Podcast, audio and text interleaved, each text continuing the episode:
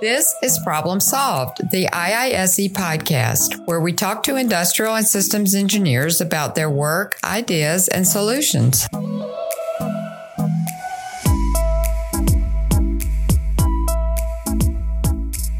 Hello, everyone. Welcome to Problem Solve, the IISE podcast. In this episode, we're going to talk to an industrial engineer who is in charge of a NASA project to return soil samples from Mars. I'm Dr. Barrett Caldwell, professor in the School of Industrial Engineering at Purdue University and a member of IISE. I'm also the director of the Indiana Space Grant Consortium and a member of the Apollo 11 50th anniversary mission team at Purdue. Joining us today is Angie Jackman, the project manager for the Mars Ascent vehicle at NASA's Marshall Space Flight Center in Huntsville, Alabama. Angie is a native of Montgomery, Alabama, and began her career as a reliability engineer at the Marshall Center in 1985 after earning a bachelor's degree in industrial engineering from Auburn University. She now leads a team focused on developing a rocket to launch the Perseverance rover's collection of rock and soil samples from the red planet into space. She is involved in all aspects of the operation, including engineering design, management, procurement, facilities, and business. Angie, welcome to Problem Solved. And I'm glad you're here to speak to our audience of industrial and systems engineers and general space fans. Great. It is good to be here. I'm happy to um, spend the afternoon with you chatting about space and um, the Mars sample return mission. Well, it is among our favorite things. Excellent. Starting up, growing up in Alabama, what were your initial impressions of NASA and the Marshall Space Flight Center? You know, I was afraid you were going to start with this because I really was not a space nerd. Um, I had to grow into being a space nerd. Montgomery is a, a fair amount of you know distance south of Huntsville, um, and I was you know six when we did the first moon landing. So I was really not that aware, you know, other than the general public you know, awareness. And yeah, I, I was an inquisitive kid, but on you know different things. But the the neat thing about uh, Alabama, in every fifth grader, I don't know if they still do it, um, but they used to. That we had the opportunity to come up to the U.S. Space and Rocket Center, and and that was a little bit fascinating um, you know, at that age, though, you know, I was more interested in the space monkeys. I thought that was the coolest thing. Miss Baker was still alive back then, and the size and everything was very overwhelming. But I really never thought, um, you know, that as a career. I thought that was very neat and fun. But um, you know, my my world and my family was, you know, there there weren't any engineers, so I was one of those kids that you know really didn't know about engineering and kind of grew into it later. So if there were no engineers in your family, what initially drew you to major in IE at Auburn? You know, as I've talked to you know fellow engineers, as you know, as you do over the last you know decades, it I think is a really common story. But it's it's you know a lot of us didn't know engineering, but we we we were good in math and we were good in science, and you know you just kind of go down that path you know, my mom was a microbiologist. My dad was in sales. You know, we I didn't really have that exposure. I, you know, but I do think you know it was just part of my DNA. Um, I had a friend, you know, that I played sports with. You know, she was a year older than me, and said, "Hey, she was going into computer science." And I thought, "Huh, that's interesting. I wonder what wonder what that's all about." And and so I I went to Auburn, and that was my first career path, or you know, educational path, I should say of course, you know, the first couple classes, I just went, "Oh no, not not for me." you know, it's a little too, you know, formulaic for for for me, and you know, rule following. Um, and so I gravitated to, um, you know, just friends that were in you know engineering curriculum, and you know, kind of talk more about with them about what it was industrial engineering and other options, and you know, industrial just you know kind of fit my my calling and my nature. So. Um, I really loved it. I loved all aspects of it. You know, it's it's kind of sounding up, you know, a little serendipity, but it, I think part of it is just intuition, and and I think it just fit with me. Great, and I think one thing that's important for the audience to to realize, especially younger people, is that there's always a question about what's the royal road, what's the specific path, how, how do we get exactly to the end? Exactly. Um, Exactly. And, and you're not you're not telling that uh, Royal Road sort of story. But following up on that, though, how did you end up at Marshall? I mean, if you weren't a space nerd and you weren't really thinking about uh, working with NASA as a major life choice. How did you end up with Marshall with a bachelor's in IE rather than one of the other engineering focus areas? I ended up just being very lucky. Um, at the time in the mid 80s, NASA Marshall in particular was having a lot of co ops and was about to do a massive hiring. There's a wave of us that um, all came in together in the mid 80s. Uh, so they came down to Auburn and interviewed. I interviewed in that, but I also knew several folks that were co-ops, and they really enjoyed the work. And and so it was just really kind of word of mouth, you know, networking uh, kind of discussions that that brought me to, to Marshall. So you came on board in 1985 as a reliability engineer. Mm-hmm. Let's say the, the first 12 months were probably a little bit challenging for you as, as you started working through. How did your IE training help you with those early roles at Marshall? And I should say, including looking at the aftermath of the Challenger explosion. Yeah, I, I hired uh, in October, uh, about six months prior to the Challenger accident. And I, as you had mentioned, I was a reliability engineer uh, had a great organization and, and they wanted me to start focusing on failure modes and effects analysis. How can the hardware fail and what would happen, you know, if it fails certain ways? There was a, a satellite program called Tethered Satellite that they wanted me to work on. And it wasn't going to fly for six, six to eight years. And boy, as a 22 year old, I just thought that was forever. And so I really wasn't I was enjoying the work, but um, you know, when you work with some other designers, especially young designers, um, they didn't want to bother, you know, with the reliability study. So I was kind of struggling a, a little bit. Um, but then the accident happened in January, you know, and you know, I got involved in the investigation, just you know, a very minor role in it. But you know, I I thought that was just you know trying to contribute to, to finding out what happened um, was really impactful. Um, then, when the investigation was over, um, the product or the analysis that they were going to use to get to return to flight was the failure modes and effects analysis and the critical items list. And so they assigned me at all of, you know, 22, 23 years old, working on the external tank program. And that really changed my course and changed my uh, career and fell in love with NASA. Because NASA, the complexity uh, and the interactions of that program, that whole space shuttle program, is just mind blowing and all the details. And so, with doing the FMEA CIL, they had to start at ground zero and work through every component. And, you know, we as a team going through all those failure modes. And it, it took, you know, a couple of years to do that, but it, it really was a i mean it was a huge tragedy obviously but it really was an experience for me that opened um, my mind up to what nasa did um, the challenges of it. The people i got to work with really some of the uh, they were probably my age now but they were you know the graybeards of the day and and got to really learn from them and that was just an amazing opportunity. And so it just kind of kind of grew from there. And so really as an ie in that world it was really you know what how does the system work together? You know you have your specialists in each little discipline but that that's really kind of how systems engineering at marshall works is you're really looking at everybody can deep, dive deep on their components because we have very specialized expertise in areas but you have to raise up and look across them and, and see how do they interact. And as they do their individual analysis does that roll up to tell the story and, and have you ready for you know to return to flight does that make sense? Yes, it does. And in fact, it reminds me of my experience probably at the same time. Uh, as an undergraduate, systems engineering was maybe that thing that you did if you weren't that much of a specialist, but you weren't so bad that they had to fail you out of the, uh, the program. Right. Right. And I'm sort of impressed with the story from the perspective that NASA has had a long involvement with systems engineering concepts and systems engineering education, mm-hmm. including the programs at UAH, where you did, in fact, study as well. Right. Given that early experience and uh, given your exposure to the, the Challenger return to flight, how, in your opinion, has systems engineering as a concept changed during your experience at NASA?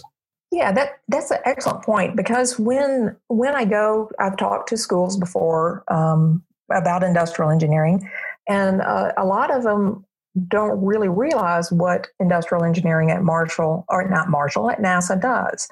Uh, but it, it's very different um, from a lot of how we're trained in that we produce very few but very specialized and complex things.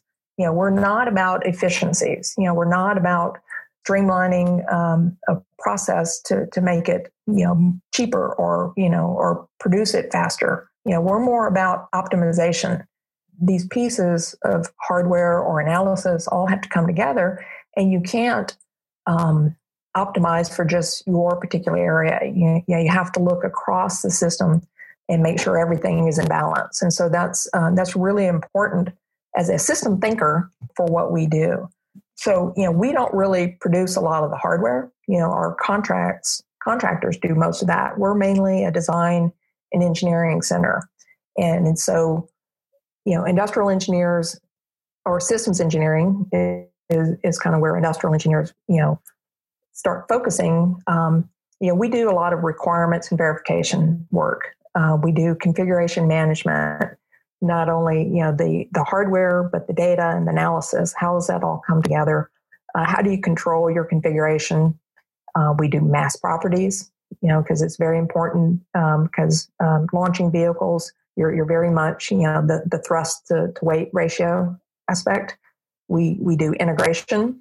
Uh, we do interface management. So a lot of you know we um, we work by systems, and so what is the interconnection, either functionally or physically, between all these systems that had to fun, uh, work together, uh, and and risk management, and that the risk is really a tool as a project manager that I really like because I want the team not only focus on what they're doing today, but looking down the road and saying, where's the problem I'm going to have, and how do I, you know, it's that thinking ahead part you know that, that, can be you know when somebody's down in the depths of their analysis getting the rise back up and okay look down the road and say okay what if this didn't work? Um, how do how do I react to that? So that's one of the things I love watching the team as they um, they do that. You know it, it's not a failure to think that way. You know I really want them you know it's not a failure of what they're doing today but it's just that planning and contingency planning uh, that I want them to, to think about other areas of industrial engineering at, at Marshall is uh, a lot of it um, engineering economy. A lot of our folks uh, started out in um, you know the resource management offices and have become business managers. Um, we do ergonomics, uh, especially you know our payloads work on space station. You know, how do the astronauts work with those payloads? Safety and, mission assurance, reliability, where I came from, uh, statistics, you know, operations research. So so industrial engineering um, and systems concepts, you know, is really broad and, and has a lot of opportunities uh, for what we do. And I think what UAH has done is, um, you know, because we're very similar to the Army in a lot of aspects, and they kind of help us um, develop at a graduate level, you know, those skills and also moder- help us modernize our tools. You know, one of the things um, we're trying to incorporate now is model-based systems engineering. And so I have a young, uh, recent graduate out of UAH working on that. And, um, but as manager, I have to um, balance it a little bit. So I, I don't, I'm not going to go all in. I'm going to make her prove it. but I really want her to succeed because I think tools like that uh, have huge potential. But I want to baby step them in. I think you're raising a really interesting element there. The tension between well, I want to do it myself and check the numbers versus, um, oh, that's right, I need to delegate. Yeah. So, what does a week for you look like as a project manager rather than as a specialty engineer at this point? Hmm. a week for me is really because the project we're in right now, we're still in formulation. So there is a lot of strategy involved. There is a lot of team building involved. There's a lot of communication, making sure people understand what their roles are, that they have to work as a team um, Marshall and NASA's, I mean, that's how we operate. We operate on teams. We don't operate as individuals. You know, it's, it's a collective process to do these massive missions. And, and so there's a lot of understanding what you do and the value of what you do and how it interacts with somebody else and their analysis and the value of their analysis. So a lot of what I do setting up that network and setting up you know that you know relationship with the different groups. And a lot what i do with that is this the schedule. I mean it's really a basic tool but it's a tool that um, you know we do you know kind of incremental planning. You know we do it in phases kind of that rolling wave approach and so like for the next year we're right in the middle of what should this next year look like before our next major review and how do we do that detailed planning and a lot of that then becomes here's my work and I'm dependent on you and you're dependent, you know, this other person's dependent on me. So, you know, that teaming and the in the, you know, responsibility for ourselves and understanding that that piece of it. So, you know, it's not quite as sexy, but that's, you know, and it's kind of hard to describe what my week is because a lot of it is that uh, the communication and making sure that's happening. And again, like I mentioned before, like on risk or that planning, you know, getting folks to to step out of their little area and look down the road and make sure what we're doing is kind of helping the mission. I want to circle back to a couple of things that you just said here, especially because a lot of the undergraduate engineers uh, uh, always argue about well, why do we have to work on these presentations and, and all of this. um, right. And, and I think one of the things that I found fascinating from your too short resume about too many experiences, you've had a number of different positions on different programs, not just at Marshall, but at other NASA centers and even some time at headquarters inside the Beltway. What have you learned about working with the other disciplines and groups? And you've really emphasized NASA as a team environment. What did those different rotations, different experiences give you as the best takeaway for working with the other disciplines? Yeah, I I really enjoyed my time at Marshall and NASA because NASA does give you those opportunities to, you know, if you want to stay in the same area and become a specialist in that area, yeah, absolutely. That that's you know your opportunity and your career path. Um, I like a challenge and I like change. You know, that's just kind of how how I work. And so I've gotten a lot of opportunities uh, to go work on many many different missions. Um, and really, you know, you know, like I said, uh, like you mentioned, at other centers also. And so, whether you're building a spacecraft to go to Europa, or performing science on the space station, or building rockets like we do at Marshall, you know, understanding, you know, you know, I keep harping on this is, you know, what is your function and the team's function ultimately with the mission in mind you know how do all those pieces fit together and and like you said you know people don't like doing presentations but that's kind of the the format we use a lot for communication. And how do you take the message out of what your analysis does? And that that's really something that's that's a part i always love too uh, is teaching the folks you know as a manager i'm not going to check your math. You know your department should be checking your math. But I want to know what the message is out of what you have done, you know, and why do I care about that?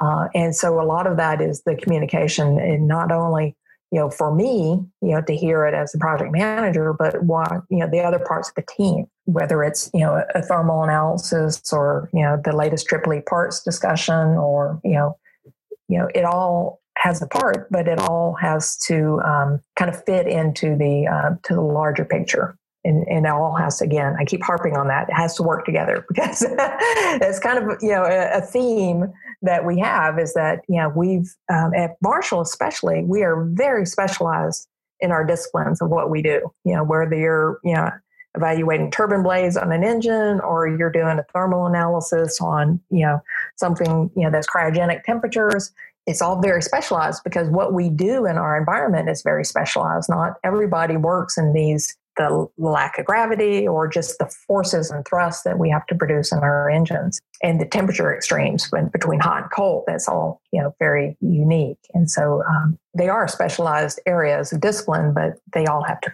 function together. And so i think that's where you know industrial engineers really kind of help. And that's where you know as a natural evolution as a industrial engineer into project type work. Okay I, I, I, think I may be hearing a little something about communication here. That, Just a little. That, that sounds like a, a, a, a, very important requirement. And I guess when you're talking about Mars ascent vehicle, I mean, okay, that, that would be a critical path sequence to be in charge of getting uh, soil samples off of the Martian surface. What does that feel like? And do you really need to actually motivate people beyond that to want to communicate and work together, or, is it just say we're we're talking we're talking Mars dirt? Um, yeah, it sells itself. It really does. I mean, it's just you know, and especially working with JPL, they they have a great way of communicating why we do these missions and the complexity of these missions. And, and so, for you know, and, in the Mars 2020 rover uh, Perseverance is on its way right now, and you know, the whole team, you know, watched it remotely, you know, as, as you do uh, in this time, and and it wasn't required, but everybody just did it because they they know that's the really important first piece, and that had to that had to go successfully, and so that was um, very exciting. And and the other really exciting thing about this mission, the whole sample return, you know, the Mars Ascent Vehicle is just one small piece of a very complex and challenging mission that all interrelates. And so, with the uh, the Mars 2020 rover, uh, it's going to land, it's going to do its science, but it's also going to be collecting um, the geological samples, as you mentioned, and they will be depositing them either on the surface or carrying them with them or putting them in different cache locations, waiting for us to get there. And, and so there's a lot of science to be done independently of us for the Mars 2020 rover. But we go um, with two other launches they're, the Europeans are heavily involved in this mission, and they're going to do the Earth Return Orbiter. And that's the orbiter that will be circling Mars and waiting uh, to bring the samples back. So we go as part of the sample retriever lander. Uh, we're a payload, and and that's kind of a really odd thing for a rocket person, you know, that we're going to be riding horizontally and not vertically, you know, as we leave Earth's you know, atmosphere and and so a lot of you know our our folks are really struggling with that but it's it's just kind of a fun little struggle. But we get brought to mars and we are landed carefully on the surface and we um, are there and we're in a little igloo and they're going to keep us nice and warm and toasty um, because it's cold where we're going. It's minus 70 uh, but they'll keep us at minus 40 degrees c. Um, but then there's also a little fetch rover that the europeans are going to build and they're going to deploy that and it's going to go pick up those tubes. I love watching that because your system thinking, you know, kicks in is, you know, what samples are most important to them? You know, where are they located? You know, how are they going to get them? You know, the combination between the two different rovers and and bring them back um, to the, the the lander, and they're going to load them onto Mars. But you know, that, that's just a little side note of you know thinking about the logistics of you know and the and the battles that you know are going on about which samples are most important but um, they're going to lo- then load those samples into the nose cone of us, and then we launch. They're they're going to toss us in, up in the air, just like if you think if you if you ever seen a submarine launch um, of a of a missile where it breaks the water, then it ignites. That, that's kind of a little bit you know how we're going to do because that way you really decouple. You know, any interface. There's no uh, potential for um, hang up that you know we would be dragging the lander with us with all our thrust, uh, yes. or that um, or the or the lander might uh, be, get caught up in the plume, and would it circle back and impact mm-hmm. us? So it, it's really kind of a a lot of people really struggle when they think about being tossed in the air, but then you um, after you get over your initial you know fear and gut reaction, it, it does make sense for them to do that. Um, but then we just we um, we have a two stage vehicle and we carry those samples in um, to orbit, to a predefined orbit. And then that way the Earth return orbiter can rendezvous, collect those samples, they'll clean them and bring them back to Earth. And so for us as a team, understanding why we're doing this, that, you know, what is the mission? And the mission is the science. You know, the, the benefit is we get to really build a cool rocket. I mean, it's not that big. I mean, we're only about, we're a little over nine feet tall. So we're not a big rocket, but we're going to be the first rocket, you know, to be launched from another planet. And, and like I said early, you know, that, that does sell itself, but, but emphasizing that to the team and communicating that to team and having the team all speak to that language is really important. Wonderful from from where I sit, it sounds like you've turned into uh, definitely uh, enough of a space nerd for for any yeah. of the groups that I ever sit down with. Um, okay, and and I by, grew into it. and by the way, for anybody who who's worried, yes, I do know that the term is regolith. Mm. Um, nice. Uh, you know what i'm really enjoying from uh, this you're describing and we've really been talking a lot about diversity and communication and inclusion from a lot of different perspectives. If you don't mind, I, would like to make this maybe a little bit more personal and talk about some other aspects of diversity and how you might have seen this concept evolving over your career at NASA in terms of diversity of, of people. Yeah, that's um, it's a great topic that I love because MAV needs to be a creative and innovative mission and and vehicle you know.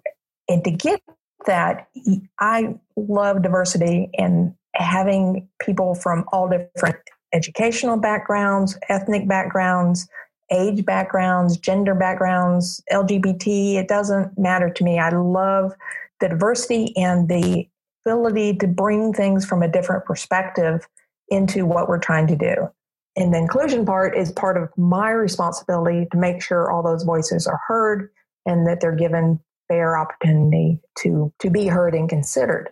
Um, and and so I really think you know that enables innovation and it enables creativity.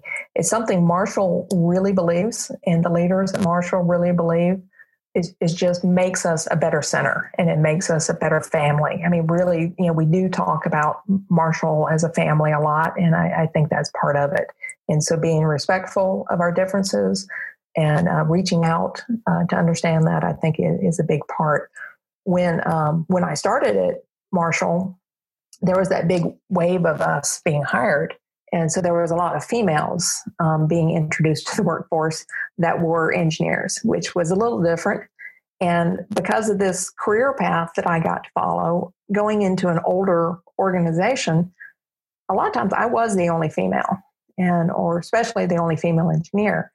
But having gone through engineering, that was not that different for me. So it isn't, you know, I didn't feel, you know, that uncomfortable with it but you know looking back on it 30 years later i think it probably helped me because i think most of the, the men i were working with looked at you know me as their daughter.